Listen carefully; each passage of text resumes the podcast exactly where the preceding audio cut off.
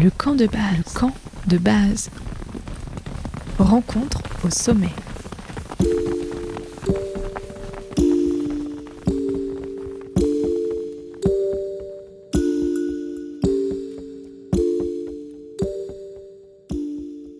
Bienvenue dans la saison 3 du camp de base, l'émission des rencontres au sommet. Chaque semaine, je vous invite à découvrir une nouvelle facette de la montagne dans une conversation avec une personnalité. Ensemble, on contemple les grands espaces et on se raconte des histoires. Dans un monde en pleine mutation, dans lequel les hommes sont la principale force de changement sur Terre, surpassant les forces géophysiques et dans le contexte de changement climatique, à quoi ressemblera la montagne de demain? Et quels sont les changements souhaitables? Ensemble, on rêve la montagne et on s'y promène. Le camp de base, rencontre au sommet, est disponible en podcast tous les lundis dès 5h du matin sur les plateformes. Le 11 décembre, c'est la journée internationale de la montagne. Une manière de se rappeler que nos écosystèmes sont fragiles et qu'il faut y faire attention. Aujourd'hui, je m'intéresse à la biodiversité, et plus particulièrement à une espèce que je connais trop peu, mais qui attire la curiosité des petits et des grands. J'ai nommé les oiseaux. Et pour en parler, qui de mieux qu'un ornithologue? C'est justement le métier de Thibault Lacombe, qui a répondu à mes questions dans le cadre du festival Montagne et Sciences en novembre dernier. Quelles sont les espèces d'oiseaux qui peuplent nos montagnes? C'est l'épisode 41 du camp de base, et ça commence dès maintenant. Bonne écoute Thibault Lacombe, bonjour. Bonjour. Et merci beaucoup d'être avec moi aujourd'hui. Alors toi, tu as trois casquettes. Tu es ornithologue, tu es accompagnateur en montagne et tu fais des films aussi euh, sur la biodiversité principalement et euh, sur euh, la montagne. C'est quoi être ornithologue? Alors, ornithologue, c'est vaste. Ornithologue, c'est à la base, c'est surtout aimer les oiseaux, aimer les observer, aimer leur couleur, leur, euh, leur vol, aimer les observer. Mais en fait, si on s'arrête là, en fait, on est juste ornithophile, on aime les oiseaux. Après, ornithologue, il y a quand même euh, l'idée de les étudier. Donc on va se servir de la passion de base, qui est la passion de l'observation des oiseaux, pour les étudier. Et donc les étudier, ça peut prendre plein de formes différentes. Ça peut prendre la forme d'un suivi, ça peut prendre la forme d'un inventaire, donc du coup euh, en savoir un peu plus sur la diversité des espèces sur un espace donné. Ça peut être euh, en savoir un peu plus sur les comportements, sur l'éthologie des oiseaux. Ça peut être euh, les suivre sur le long terme, donc poser éventuellement une, une petite bague en, métal sur la patte de l'oiseau, une balise sur l'oiseau le, sur pour le suivre dans ses migrations, par exemple. Ça peut être euh, axer davantage son, sa profession sur euh, la transmission. Donc ça peut être euh, faire de la, de la pédagogie, faire de la passation de, de passion du coup. Et alors ça ressemble à quoi tes journées? Parce que j'imagine que tu passes beaucoup de temps sur le terrain, mais est-ce que c'est une vision faussée de ton métier? Dans tous les cas, être ornithologue, il y a toujours a priori quand même une phase de terrain, donc une phase où on va collecter les données sur le terrain.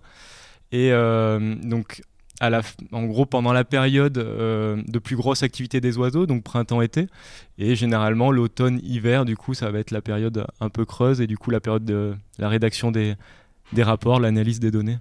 Mais donc effectivement, du coup printemps-été, c'est une période de grosse grosse activité sur le terrain.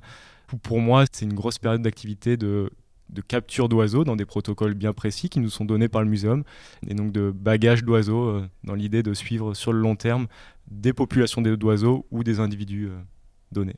Aujourd'hui, euh, je te propose de faire un petit panorama des oiseaux qui existent en montagne. Peut-être à tort, on pense très souvent aux tétralyres ou aux gypaètes barbus, comme on pense à l'Edelweiss, parce que c'est quand même des, des, espèces en fait qu'on suit beaucoup, et notamment dans les, dans les Alpes. Alors, euh, quelles sont les espèces d'oiseaux qui existent dans nos montagnes? Eh ben, déjà, le tétralyre et le gypaète, en fait, ont leur importance et c'est des oiseaux euh, magnifiques qu'on dit parapluie parce qu'en fait, on va se servir aussi d'eux comme support de communication et quelque part aussi pour protéger en fait toute une, tout un cortège, toute une, liste d'espèces en fait qui, qui dépendent des mêmes habitats, qui vont dépendre des mêmes milieux en fait que ces deux espèces, par exemple. Mais effectivement, du coup. Euh, pour un tétralyre, euh, on va avoir tout un tas d'autres, euh, d'autres espèces. Du coup, on va avoir des espèces qu'on dit généralistes ou ubiquistes, en fait, qui vont pouvoir utiliser tout un tas d'autres milieux que le milieu montagnard. Mais par exemple, on va trouver en montagne encore du, du pivert, du pic noir, de la maison charbonnière, qui sont des espèces qu'on va pouvoir aussi trouver en plaine mais on va aussi trouver des espèces beaucoup plus spécialistes, du coup, qui vont trouver euh, dans le milieu montagnard vraiment leur niche écologique dans lesquelles ils vont euh, pouvoir être compétitifs. Et donc là, ça peut être, euh, si on prend les massifs proches de chez nous, ça peut être le ciserin cabaret. Dans nos massifs, alors, tu vois, il y, a un truc qui, me pose question, c'est, bon, il y a trois massifs qui entourent Grenoble, Chartreuse, Beldon et Vercors on peut penser, malgré l'exposition euh, notamment au, soleil, que euh, dans ces massifs, on trouve exactement les mêmes espèces d'oiseaux. Est-ce que c'est le cas ou je me fourvoie complètement? Alors, tu te fourvoies pas. ça va être grosso modo quand même le même cortège d'oiseaux, parce qu'on est quand même sur des altitudes qui sont relativement similaires, peut-être avec euh, euh, Beldon une légère différence en termes d'altitude, mais on est quand même sur des habitats euh, d'espèces qui sont grosso modo les mêmes, donc qui vont accueillir à peu près les mêmes euh, espèces. Après, effectivement, Beldon étant un peu plus haut, du coup, on va comparer à la Chartreuse, par exemple, Beldon a encore une population de, de que n'a plus la, Chartreuse. la Chartreuse n'a plus de perdrix bartavel, qui une, une belle espèce de perdrix de montagne, alors que Beldon en a encore une population, ou Vercors aussi. Mais voilà, du coup, c'est des massifs euh, qui se ressemblent, qui ont à peu près les mêmes habitats, les mêmes altitudes, donc avec des cortèges d'oiseaux à peu près similaires. Ok. Et est-ce que euh, les oiseaux, parce qu'ils habitent en montagne, ils ont toujours les mêmes couleurs? Parce que tu vois, quand on voit un perroquet, qui est pas du tout un oiseau d'ici, euh, il a toutes ces belles couleurs et j'ai l'impression que les oiseaux de montagne sont très noirs. Euh, ils peuvent changer de couleur euh, pour certains, mais est-ce que ça fait partie de l'habitat cette couleur? Alors ouais, ça c'est intéressant. Du coup, c'est vrai que les oiseaux, ils peuvent prendre des couleurs pour une espèce du coup d'un grand panel de couleurs différentes ces couleurs-là, en fait, il y a possibilité de, mener une petite enquête. En fait, quand tu regardes un oiseau, tu peux regarder donc euh, plein de choses, mais notamment la couleur. Et en fonction de la couleur, tu vas pouvoir déterminer euh, pas mal de, paramètres biologiques en fait de l'oiseau. Par exemple, euh, le lagopède qui est blanc en hiver, du coup. S'il est blanc en hiver, du coup, c'est vraiment pour pour, euh, pour, son, pour le mimétisme du blanc, donc blanc, blanc sur blanc, blanc sur neige. Du coup, ça marche très bien pour le mimétisme et, échapper aux prédateurs. Après, le, la plupart des oiseaux, s'ils prennent des couleurs euh, un peu pétantes, un peu, un peu visibles, ça va être généralement les mâles pour attirer les femelles. Donc du coup, c'est un signal envoyé en montagne, on va avoir des oiseaux très colorés, comme le bec croisé des sapins. On peut avoir euh, bah, un oiseau un peu plus ubiquiste, comme le, rouge-gorge, qui va arborer un, beau plastron rouge. Là, on est vraiment dans du signal envoyé, du coup, à la fois aux autres individus euh, mâles, mais aussi aux femelles.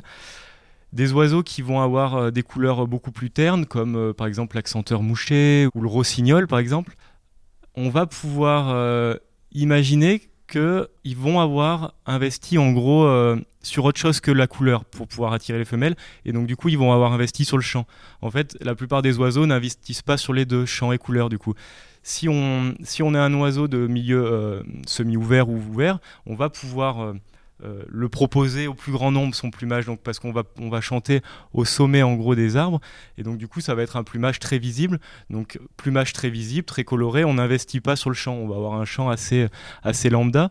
Par contre des oiseaux euh, qui sont beaucoup plus forestiers dans un milieu très buissonnant très peu visible donc en fait investir dans la couleur ça aurait peu de sens peu d'intérêt. Donc là par contre on investit par contre sur un champ euh, très complexe, très massif, très, très beau, très, très puissant. Donc là, par exemple, le rossignol, qui est plutôt euh, lambda en termes de couleur, mais par contre qui a un chant euh, très très connu. quoi. Ah, c'est hyper intéressant. Donc, euh, c'est soit ils ont un joli chant hyper complexe, enfin, pas joli, mais un chant hyper complexe, et bon, niveau couleur. Ouais, Ouais, ouais, ouais. Du coup, en fait, euh, tout ça, en fait, c'est la résultante de milliers, millions d'années d'évolution. Et du coup, l'évolution, elle mène aussi à euh, pas déployer des efforts dans, dans, tous les domaines. Donc, du coup, euh, si on vit en milieu buissonnant, si on vit en milieu où la couleur n'intervient peu, bah, du coup, on investit sur, sur un autre paramètre. Ouais. Et alors, pourquoi les oiseaux chantent? Alors, les oiseaux chantent pour asseoir un territoire c'est à moi. On, on ouais, dit, voilà, ouais, je c'est- suis là, je chez moi. moi, je suis chez moi, je suis chez moi. Du coup, c'est vraiment le, c'est vraiment l'idée. Donc du coup, on maintient un territoire et, euh, et on attire les femelles euh, sur euh, sur ce territoire. Ok. Donc c'est vraiment territorial finalement. C'est très très territorial. C'est pour ça que là maintenant on est en novembre. Les oiseaux sont plus territoriaux pour la plupart. hein. Il y a des oiseaux qui peuvent être territoriaux comme le rouge-gorge même en, en hiver et qui vont défendre leurs petits précarés même même en hiver. Mais la plupart le sont plus. Donc on a plus euh, on a plus euh, ce qu'on appelle ce chorus matinal. En gros, c'est cette, explosion de chant qu'on peut avoir euh, entre 5h et 7h, disons, euh, au printemps. Là, en fait, on a des oiseaux qui, vont avoir des cris de contact, des cris d'alarme, mais par contre, on n'est plus sur un champ euh, territorial. Et alors, euh, moi, il y a la question que je me posais aussi, je suis allée euh, en forêt un jour avec un ornithologue euh, sur, euh, tu sais, la réserve verruriage. Je crois que c'est le Luitel. Et donc, on y est allé à 5h30 du matin. Ouais. Il y a petit à petit des oiseaux qui sont apparus dans notre audition, quoi. C'est quoi le premier oiseau qui se lève pour chanter le matin Suivant les... ouais, J'imagine que c'est suivant les écosystèmes dans lesquels tu te retrouves, mais toi... Non, mais c'est vrai que du coup, il y a quand même une chronologie Oui. d'apparition en gros des chants le matin. Et Ils se réveillent pas tous au même non, non. moment, c'est ça qui est hyper intéressant. malgré tout, il y a un moment donné où en fait, ils vont quasiment tous chanter. Et c'est là, c'est ça qu'on appelle le chorus. Mais c'est vrai que par exemple, un, un rossignol, un rossignol peut chanter à 3 heures du matin. C'est sûrement une, une- plutôt une bonne idée parce qu'en fait, il est le seul à le faire à ce moment-là. Donc, euh, en fait, son chant, euh, son chant est entendu. Mais du coup, c'est vrai que le rossignol, c'est euh, c'est le symbole en fait du, du chant de nuit ou du chant du matin très tôt. Enfin, c'est, on le retrouve le rossignol euh, dans la littérature, dans Shakespeare et compagnie. Donc, c'est vraiment euh, ce l'oiseau en gros du chant du chant nocturne quoi. Et alors, quel est l'animal qui symbolise pour toi euh, la montagne? Le, L'oiseau, euh, parce que oui, tu disais tout à l'heure qu'on parlait beaucoup du tétra- tétralyre et du gypaète, euh, et qu'on en faisait un peu les fers de lance d'une protection, euh, d'une biodiversité très particulière. Mais est-ce qu'il y a d'autres oiseaux qui existent et qui sont pour toi un peu des fers de lance de ce qu'il existe en montagne? Il y a des oiseaux qui sont ce qu'on appelle des reliques glaciaires et donc du coup qui sont dans nos montagnes à la faveur en gros de, de la dernière glaciation et du retrait glaciaire. Donc du coup qu'on va trouver à la fois dans les très hautes euh, altitudes par chez nous, dans le massif alpin, et sur les très hautes latitudes, par exemple le lagopède. Et donc c'est vrai que ça, c'est des oiseaux qui symbolisent euh, vraiment la montagne, parce qu'en fait, c'est des oiseaux qui sont très très spécialisés sur des habitats euh, très particuliers, très contraints, des habitats qui sont potentiellement en train de disparaître à cause du réchauffement climatique. Donc là, on est quand même sur des espèces euh, particulièrement euh, symboliques quand même par rapport euh, à la montagne. On va avoir d'autres oiseaux. Moi, je, moi, j'ai un oiseau que, j'adore vraiment, c'est le trachémoteux, qui est un passereau en gros des, des milieux ouverts, des alpages d'altitude par chez nous, parce qu'on peut aussi le retrouver du coup dans des habitats similaires, mais alors quasiment opposés, du coup en bord de mer. Mais le trachémoteux, pour moi, il symbolise aussi une certaine montagne, mais c'est du coup c'est une montagne qui est plus une montagne humaine en fait. C'est une montagne qui est qui est liée au pastoralisme, qui est liée euh, du coup euh, à ces habitats euh, ouverts. Et lui, il a investi dans son plumage ou dans sa voix? Et ben lui, il a investi dans son plumage. Ok. Alors à quoi il ressemble?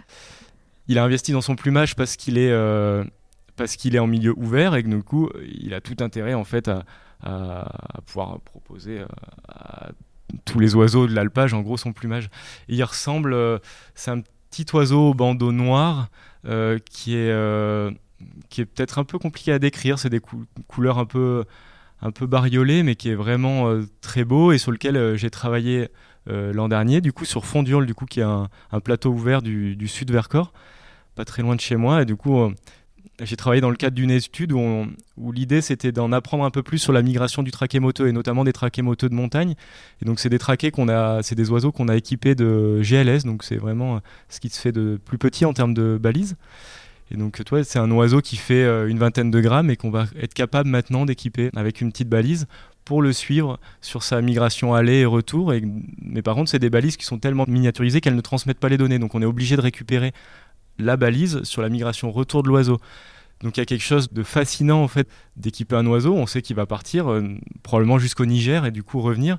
Il aura traversé euh, le sud de la France, la Méditerranée, le Maghreb, le Sahara et puis du coup voilà. Et de savoir que l'individu oiseau que je récupère du coup l'année d'après, c'est un, individu, un individu qui a, qui a vécu tout ça. Et donc lui récupérer sa balise et puis euh, du coup avoir euh, toutes ces données euh, aller-retour, je trouve ça. Enfin, la migration est quelque chose de fascinant quoi. De... magique. Il y a d'autres euh, oiseaux de montagne comme ça qui migrent. euh, Ouais, souvent on va avoir en tête que les oiseaux migrent parce qu'à un moment donné, bon bah l'hiver il fait froid et que bon bah autant partir vers le sud, autant partir vers l'Afrique. Alors en fait, euh, les oiseaux ils sont plutôt pas mal équipés en fait pour le froid. La plupart des oiseaux ont, un plumage qui est plutôt euh, qui est plutôt bon et puis c'est pour ça on s'y trompe pas. C'est pour ça qu'on met des plumes dans nos doudounes. Euh, en fait, la plupart des oiseaux euh, migrent parce qu'à un moment donné, ils vont plus être en capacité de, de, trouver en gros leur euh, base d'alimentation. La plupart des oiseaux insectivores en hiver, ils vont pas être capables en fait de trouver des insectes. Donc qu'est-ce qu'ils font? Ils- migrent. Un rapace qu'on a en, Isère, du coup, le cirquette, Jean Leblanc, c'est un rapace qui va lui se nourrir essentiellement de, de reptiles. Donc euh, les reptiles en hiver, euh, plus compliqué pour les trouver. Donc du coup, lui, c'est pareil, c'est un des rapaces qui va euh, migrer jusqu'en Afrique. Une partie des oiseaux de montagne migrent parce va- parce qu'ils vont plus être capables de trouver leur, leur alimentation. Par contre, il y a des oiseaux qui vont rester, comme euh, bah, par exemple le lagopède ou le tétra, dans, une, dans des univers très très contraints. Ils vont être capables quand même, eux, parce que pas insectivores, ou en tout cas pas insectivores toute l'année. Du coup, ils vont être capables, euh, en mangeant, euh, bah, pour le tétra, du coup, des aiguilles de conifères, pour le lagopède, en, en grattant la neige sur les croupes un peu ventées, du coup, d'aller trouver deux trois graines euh, sur quelques herbes. Donc euh, voilà, du coup, il y a des oiseaux qui sont aussi capables soit en modifiant leur euh, régime alimentaire en hiver, soit en étant très très spécialisés comme les deux oiseaux exemple, voilà, de pas migrer. Est-ce qu'il y a des mauvaises cohabitations sur un même territoire entre des oiseaux qui peuvent pas se voir en peinture et qui ont du mal à vivre dans le même écosystème ou ça n'existe pas? Et finalement, les oiseaux sont assez tolérants. Non, alors les oiseaux sont très intolérants euh, en période de euh, reproduction, Ouais. donc du coup pour maintenir euh, leur territoire. Mais vis-à-vis de leur, de leur mais, espèce. mais généralement vis-à-vis de leur espèce, c'est assez peu par rapport à d'autres espèces. Heureusement, autrement ça serait vraiment le bazar là-haut. Quoi. Des oiseaux intolérants Non, en fait, en fait, il y a, c'est des millions d'années d'évolution et de coévolution entre espèces qui nous amènent en fait à, à un réseau de cohabitation qui est sur un état d'équilibre en fait où, où tous les oiseaux ont leur place, tous les oiseaux ont leur niche écologique, autrement auraient disparu et se tolèrent les uns les autres, voire euh, potentiellement peuvent s'entraider euh, aussi. Tu parlais tout à l'heure d'inventaire et de balisage, donc euh, pour étudier les comportements. Est-ce qu'il y a d'autres manières de faire de l'ornithologie que par la balise? Est-ce que toi, par exemple, j'imagine que c'est le cas, mais tu es capable de reconnaître un chant d'oiseau quand on entend un? Ouais, ouais. Alors, Ça oui, fait oui. partie de la formation. Le fait de capturer un oiseau, c'est euh, un acte qui est invasif. Donc, euh, du coup, euh, on capture une espèce, mais on capture surtout un individu, du coup, qui va, qui va subir plus ou moins bien ce, cet acte de, capture. Alors, on sait que le fait de capturer sur, sur des paramètres de vie, sur des paramètres vraiment biologiques cal- calculables, du coup, ça n'a pas un impact fort. Par contre, euh, par c'est pas anodin de capturer un oiseau. Donc, on évite au maximum, en fait, pour accéder à une même euh, connaissance, à une même donnée, on évite au maximum de capturer des oiseaux. Le protocole de base, en fait, de l'ornithologie, ça va vraiment être le point d'écoute. Donc, c'est vraiment le fait d'aller en nature et euh, le matin et euh, de se poster, par exemple, pendant 5, 10 minutes, 20 minutes, du coup, sur un secteur donné et d'écouter et de noter tout ce qu'on va entendre en termes d'espèces, en termes de nombre d'individus, de comportements. Tu capable de connaître le nombre d'individus euh, qui ont le même chant. Tu capable de dire qu'il y a tant d'individus, en... même s'ils sont tous en train de chanter en même temps. Alors en période de reproduction, normalement, on va avoir du coup des individus qui sont territoriaux, territorialisés. Donc du coup, je vais avoir euh, potentiellement bah, une fouette à tête noire sur ma gauche. Alors peut-être que si je fais un point d'écoute de 10 minutes, deux minutes plus tard, je vais en entendre une sur ma droite assez loin. Là, je vais considérer que c'est deux individus différents, par exemple. Euh, si j'avais euh, en, période euh, hivernale, ce serait beaucoup plus compliqué. Par exemple, on peut avoir en période hivernale des regroupements d'espèces ou interspécifiques, du coup, et on appelle ça des rondes de mésanges avec des roitelets. Et donc là, en fait, des fois, on va avoir ce qu'on appelle un floc, hein, du coup, un groupe d'oiseaux qui va passer. Et là, pour déterminer le nombre exact d'oiseaux simplement à l'oreille, ce serait vraiment plus compliqué. Ok. Et est-ce que vous les enregistrez, ces oiseaux, pour garder une trace de leur chant Parce qu'on dit qu'avec le réchauffement climatique, on perd énormément de sons de la nature, et notamment d'individus, euh, d'oiseaux, mais enfin aussi de d'autres espèces. Est-ce que vous en faites un espèce d'inventaire euh, pour garder une Euh, trace patrimoniale un peu? Parce qu'un chant d'oiseau, c'est patrimonial. Ouais, et ben du coup, c'est une des nouvelles, euh, depuis quelques années une des nouvelles branches en gros de l'ornithologie. C'est vraiment l'ornithologie acoustique via des nouveaux outils d'enregistrement qui nous permettent de témoigner d'un moment donné en gros de ce que c'est que, que, la campagne en 2023 par exemple, ce que c'est que l'ambiance sonore de la campagne en 2023 qui n'est pas du tout l'ambiance sonore de la campagne dans les années 50 ou avant. Euh, et qui sera probablement pas euh, l'ambiance sonore euh, des, années, des années 2050. Et donc oui, ouais, il y a des il y a des travaux à la fois artistiques sur, dans ce domaine-là, mais après il y a aussi évidemment des travaux scientifiques avec des reconnaissances automatiques d'espèces qui nous permettent en fait simplement en mettant un enregistreur à un endroit donné, en fait de pouvoir suivre sur le long terme à la fois le nombre d'espèces et, et le nombre d'individus. Le parc du Haut-Jura a notamment été euh, un peu pilote euh, sur euh, une minute enregistrée toutes les 15 minutes là pendant des années en fait depuis 2015 il me semble. C'est assez incroyable hein. et en fait ils se sont rendus compte à quel point le, les bruits anthropiques prenaient une place prépondérante dans un enregistrement même au cœur d'espaces naturels protégés ok. Donc les bah bruits anthropiques produits par les, par les humains, par les humains. Bah, disons, toi, si du coup, tu fais, tu fais du son et du coup, tu vois bien qu'en fait, dès que tu es en nature, dès l'instant où tu veux enregistrer, en fait, euh, les bruits d'avion sont là tout le temps, tout le temps, tout le temps. Et, si, si tu n'as pas cette activité de vouloir enregistrer un son euh, soi-disant pur ou naturel, en fait, tu te rends pas forcément compte à quel point, en fait, euh, le bruit anthropique est là tout le temps. Quoi. Ouais. en fait, il faut constamment penser à comment placer son micro par rapport aux individus et à l'ensemble. En fait, le chorus, mais c'est un chorus d'oiseaux, mais c'est un chorus de tout. la nature qu'il faut enregistrer. Effectivement, ça pose un problème. Complètement. Euh, ok, donc euh, de euh, l'enregistrement. as aussi, tu fais aussi des films. et tu as notamment fait un film dans le Beaufortin avec Clara, ta sœur. Est-ce que tu veux nous en parler? Ouais, alors du coup, on a. En parallèle de mon métier d'ornithologue, du coup, je fais généralement à peu près un film, un film par an. Pour l'instant, c'est souvent des films de commande de la part d'espaces naturels protégés. On avait fait un précédent film avec ma sœur, du coup, Clara, euh, sur euh, la Chartreuse, sur euh, une thématique un peu plus socio, du coup, une thématique de conciliation des pratiques, conflit d'usage en, Chartreuse, du coup, qui, qui en ce moment prend tout son sens, du coup, avec avec ce qui se passe du coup en termes d'interdiction sur les hauts, sur les hauts plateaux de, Chartreuse. Par rapport au privé qui veut. Par rapport au marquis de Quinsona du coup qui interdit qui, interdit l'accès en gros à la partie un peu emblématique des, Hautes-Chartreuses, du coup le, le plateau. Euh, le plateau de Marcieux. Le plateau de Marcieux. Et, euh, et, donc du coup là on a fait un, un, second film pour une réserve naturelle, cette fois-ci régionale du coup en, dans le Beaufortin. Donc sur une réserve du coup, une réserve qui protège une zone humide, une tourbière qui est la plus grande zone humide, la plus grande tourbière de pente de l'arc alpin qui est coincée entre les pistes de ski de fond et les pistes de ski euh, de descente du coup de la station des saisies. Et on avait là comme euh, cahier des charges de montrer ce que c'est que gérer un espace euh, naturel. Qu'est-ce que c'est que la gestion euh, Pourquoi Comment Le sens qu'on donne à ça. Et donc on a eu deux ans de tournage. Une première année qui a été plus dédiée du coup à, comprendre les comportements des animaux sur place, savoir quelles espèces se trouvaient sur le site, qu'est-ce qu'on allait pouvoir filmer, quelles espèces on allait choisir euh, réellement de, de suivre pour le, pour le film, qu'est-ce qu'elles pouvaient nous dire, quel pont elles, on pouvait euh, tracer jusqu'à jusqu'à des problématiques qui nous intéressaient, comme la gestion forestière ou, ou autre? Et donc finalement, on a choisi quelques espèces comme la chouette chevêchette, le blaireau ou, ou autre. Voilà. Et aujourd'hui, tu viens présenter donc le film euh, d'Aurélien Prudor. Aurélien, il est venu faire un petit film pour euh, le département de l'Isère et la commune du Haut-Breda.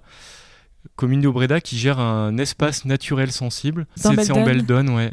Un espace naturel sensible euh, sur un des vallons assez privilégié, assez, assez, assez naturel de, de Beldon. Un film sur une étude scientifique qui était menée l'an dernier à la fois par un, collègue euh, botaniste, Thomas Modeil, et, par moi, du coup, sur la partie euh, faune. Et du coup, pour ma part, euh, j'étudiais du coup les petites chouettes de montagne, qui sont deux petites chouettes vraiment spécialisées des, des milieux d'altitude, donc la chevêchette d'Europe et la chouette de Tegmalm.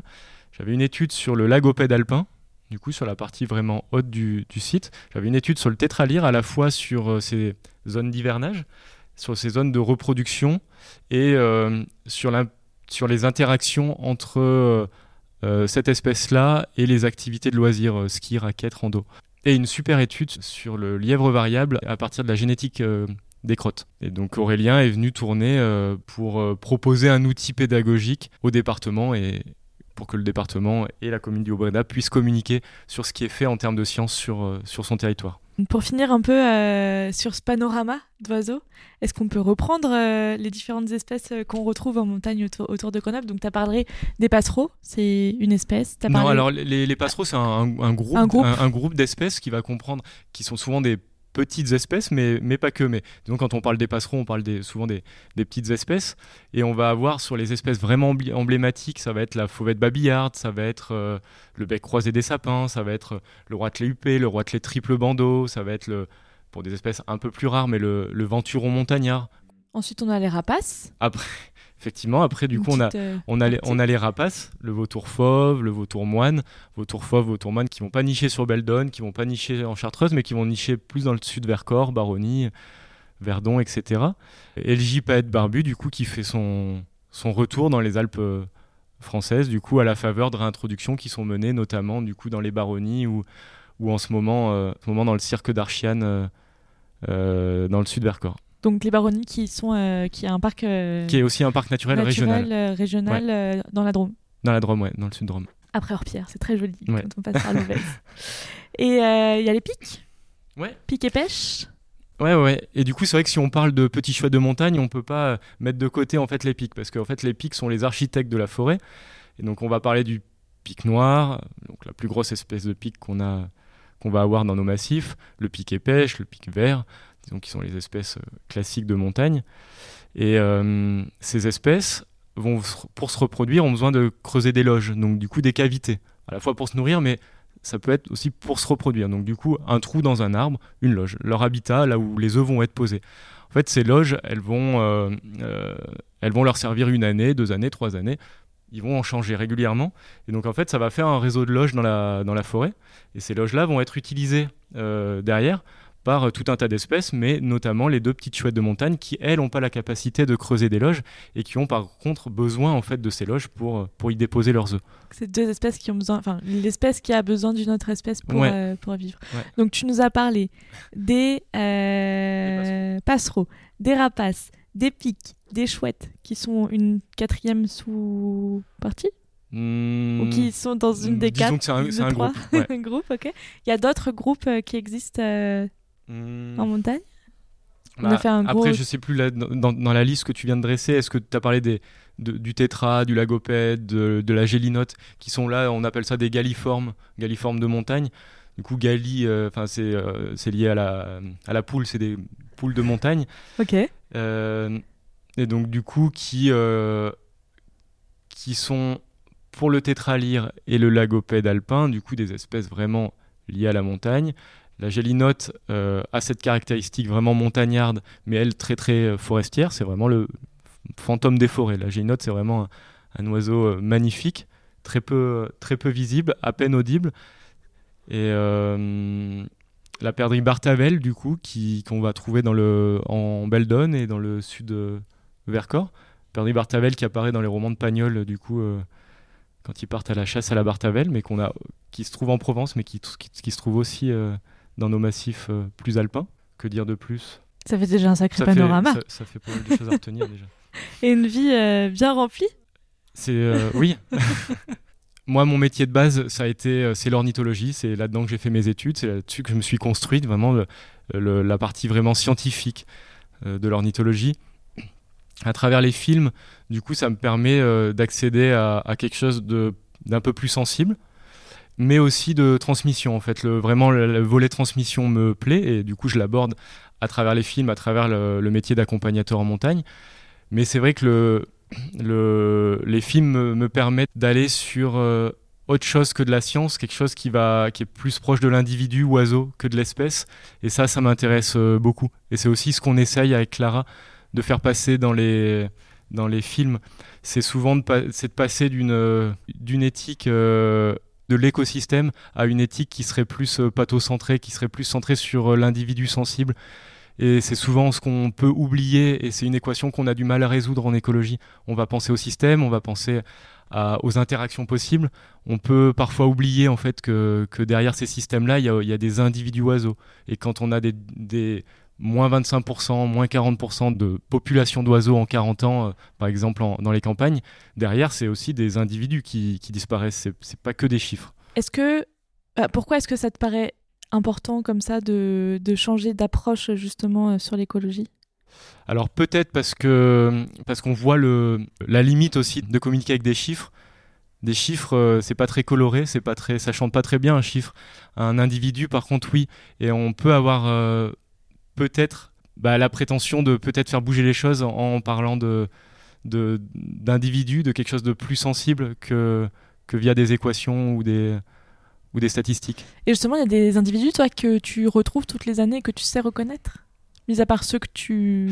Alors, ceux que je bague, ceux que je bague, parce que du coup, euh, l'idée du bagage, c'est aussi de les contrôler, donc du coup, de les rattraper et puis de pouvoir contrôler effectivement leur, leur bague. Donc là, c'est toujours émouvant en fait de savoir de récupérer, de baguer un oiseau un printemps, de le récupérer au printemps d'après et de se dire que, alors soit il est resté chez nous et euh, il a vécu euh, dans cet univers tellement tellement contraint et il est là encore, euh, soit bon bah il a fait ce grand voyage vers l'Afrique aller-retour. Après, il y a des oiseaux, par exemple les gypaètes, qu'on va pouvoir suivre individuellement parce que parce que les populations sont très faibles. C'est des, des oiseaux, c'est des espèces à à grand, grand territoire d'action. Donc, du coup, on va pouvoir les suivre individuellement parce que, parce que l'âge, parce que telle plume qui va manquer.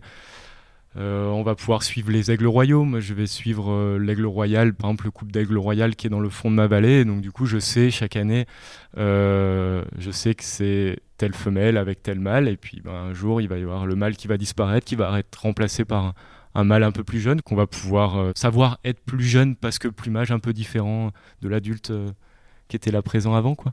Vous êtes beaucoup à défendre cette, euh, cette nouvelle euh, approche de l'écologie?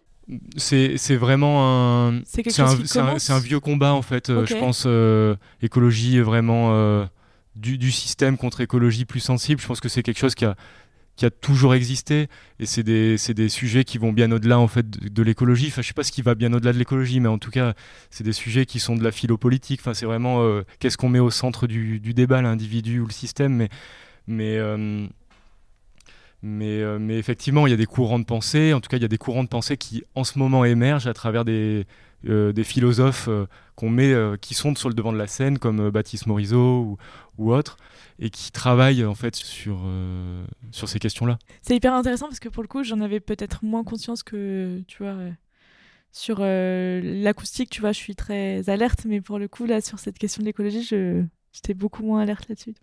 Bah, merci beaucoup. merci beaucoup Thibaut d'être euh, venu dans le camp de base aujourd'hui. Eh ben merci à toi.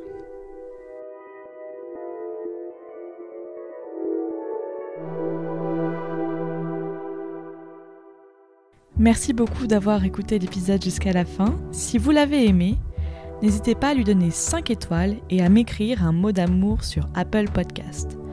Encore mieux, transférer cette émission à une connaissance à qui elle pourrait plaire. Et surtout, abonnez-vous sur votre plateforme préférée pour ne manquer aucun épisode. C'est gratuit.